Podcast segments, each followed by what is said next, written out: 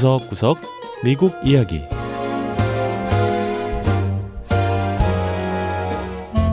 미국 곳곳의 다양한 모습과 진솔한 미국인의 이야기를 전해드리는 구석구석 미국 이야기 장량입니다.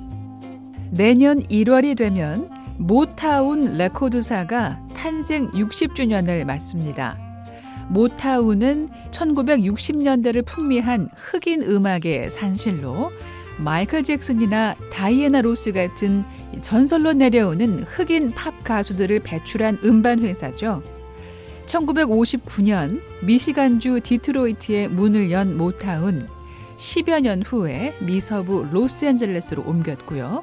1994년에 매각됐지만 여전히 미국 음악의 한 상징으로 남아 있는데요. 모타운의 탄생지인 미시간은 지금 모타운 60주년을 준비하느라 분주하다고 합니다. 첫 번째 이야기 흑인 음악의 상징 모타운 레코드의 부활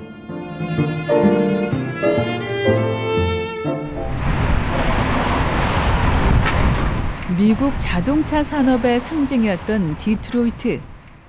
디트로이트의 화려한 과거엔 흑인 음악이 있습니다. 술집이나 공연장마다 영감과 열정이 넘치는 음악이 끊이지 않았습니다. 하지만 자동차 산업의 쇠퇴와 경기 침체로 디트로이트 시는 지난 2013년 파산하게 되고 유령 도시로 불리게 됩니다. 하지만 현재 디트로이트는 도시 재생 사업으로 부활하고 있는데요. 그 중심에 있는 것이 바로 음악입니다. There's got to be some kind of way that uh, that the Motown story and music can stay alive in Detroit. 모타운의 전설과 음악이 살아 숨쉬게 할 방법이 있을 겁니다. 디트로이트에선 자동차만큼이나 중요한 게 바로 음악이었죠. 1960년대 큰 인기를 끌었던 The Four Tops의 단원 압둘 듀크 파키르시의 설명인데요. 디트로이트의 도서관은 지역 가수들을 위한 공간을 제공하며 과거 모타운의 부흥기를 다시 한번 기대하고 있습니다. 모타운 음악은 흑인 음악인 소울과 미국의 팝이 혼합된 음악인데요. 모타운 소속 유명 트럼펫 연주자인 마커스 벨그레이브의 미망인 존 벨그레이브 씨도 이런 모타운 음악의 부흥에 앞장서고 있는 사람 가운데 한 명입니다. There's no place that's dedicated to that genre. 모타운 음악을 재현할 수 있는 곳은 바로 이곳 디트로이트밖에 없습니다. 디트로이트에는 모타운 박물관도 있습니다. 이곳엔 모타운의 황금기를 보낸 가수들의 사진과 음반들이 전시돼 있는데요. 내년 60주년을 앞두고 더 확장할 예정이라고 합니다. 그런가 하면 모타운 출신의 전설적인 가수 마이클 잭슨의 이름을 딴 거리 이름도 있고 모타운 음악을 재현할 나이트클럽, 즉 술집 산업을 되살리는 노력도 전개되고 있습니다. 모타운이 배출한 최고의 가수 가운데 한 명으로 워싱턴 DC 출신인 마빈 게이를 꼽을 수 있는데요. 팬들은 40년 전 마빈 게이의 노래가 지금도 공감을 불러일으킨다고 말합니다. The more spiritual part of Marvin is that which I've clung to the most. What's going on? 마빈 게이의 노래를 듣다 보면 몇십 년 전에 만든 노래인데도 마치 지금 일어나는 일들에 관해 노래하고 있다는 생각이 듭니다. 과거 마빈 게이가 노래를 통해 전달하고자 했던 것들이 지금도 여전히 의미가 있어요. 시대를 앞서갔던 가수였던 거죠. 이런 대단한 가수들을 발굴한 사람은 바로 1959년 모타운 음반을 창업한 베리 고디 씨입니다. 고디 씨는 처음 모타운을 시작할 때만 해도 자신이 이렇게 유명 인사가 될지 몰랐다고 합니다. 고디 씨의 자서전 모타운 더 뮤지컬은 실제로 뮤지컬 악극으로 만들어져 2013년 미국 브로드웨이 무대에 올랐고 2년 뒤엔 영국에도 진출했습니다. I wanted to tell the story of what Motown was all about. 저는 자서전을 통해 모타운의 모든 것을 사람들한테 말해주고 싶었습니다. 모타운이 어떤 성공과 실패를 겪었고 어떤 성취와 재앙에 맞닥뜨렸었는지 그리고 그 당시 저의 심정을 말해주려고 했습니다.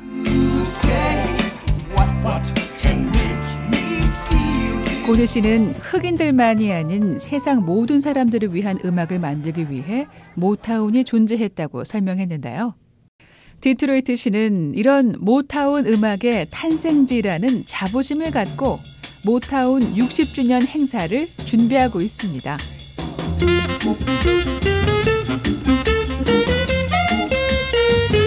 두 번째 이야기.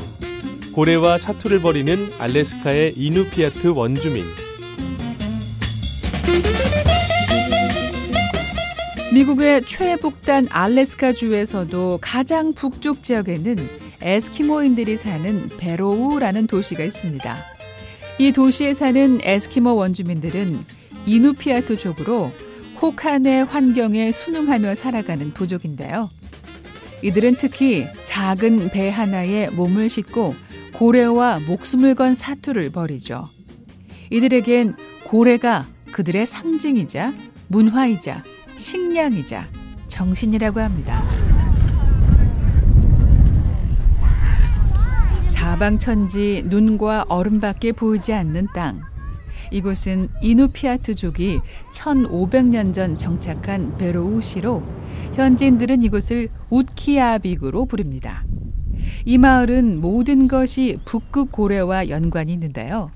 아이들도 태어나서 가장 먼저 배우는 것이 고래 사냥이라고 합니다. So that's why we take our kids out at a young age. You know, it's something you don't learn overnight. You just learn over. 우리는 아이들이 아주 어릴 때부터 고래 사냥에 데려갑니다. 고래 사냥은 하루 아침에 배울 수 있는 게 아니거든요. 오랜 기간의 훈련이 필요합니다. 저 역시 어릴 때 고래 사냥부터 배웠고요.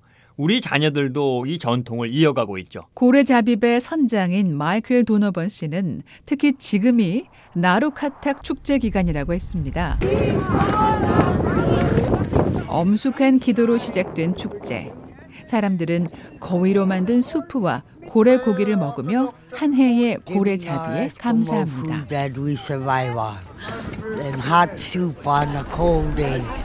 Nagalak soup or the key soup or the eider duck soup. I could say. 축제에 참석한 주민들은 다들 축제 때 가장 기다리는 것이 따뜻한 수프와 맛있는 고래고기라며 지난 오랜 세월 이누피아트족은 추운 겨울을 이렇게 견뎌왔다고 말합니다. 그리고 밤 10시가 지나면 에스키모 전통춤 공연이 시작되는데요. 밤이 되어도 해가 지지 않는 이 북극 마을에선 어른은 물론 노인과 아이들까지 한밤의 태양을 즐기며 축제를 즐깁니다. 고래잡이 어선 선장인 크로포드 팟코탁 씨는 지금은 사람들이 이렇게 즐겁게 축제를 즐기고 있지만 고래 사냥 시즌을 준비하는 과정은 결코 쉽지 않다고 말합니다. All year round we're preparing for the whale hunt. 고래 사냥을 1년 내내 준비합니다. 우리 부족 사람들의 생계가 달린 문제예요. 우리는 그 누구도 굶주리지 않도록 돌보는 한편 고래 사냥에 가능한 모든 사람이 동참하도록 격려합니다. 우리의 문화와 전통을 이어가려면 이런 노력이 필요해요. 도너번 선장은 고래 사냥은 무척 위험하고 또 고된 일이라고 덧붙입니다. It's really dangerous. I mean, you're in a 20-foot boat. 고래 사냥은 무척 위험한 일입니다. 6m 정도 되는 배에 몸을 싣고요. 9m에서 18m에 달하는 큰 고래를 잡는 일이니까요.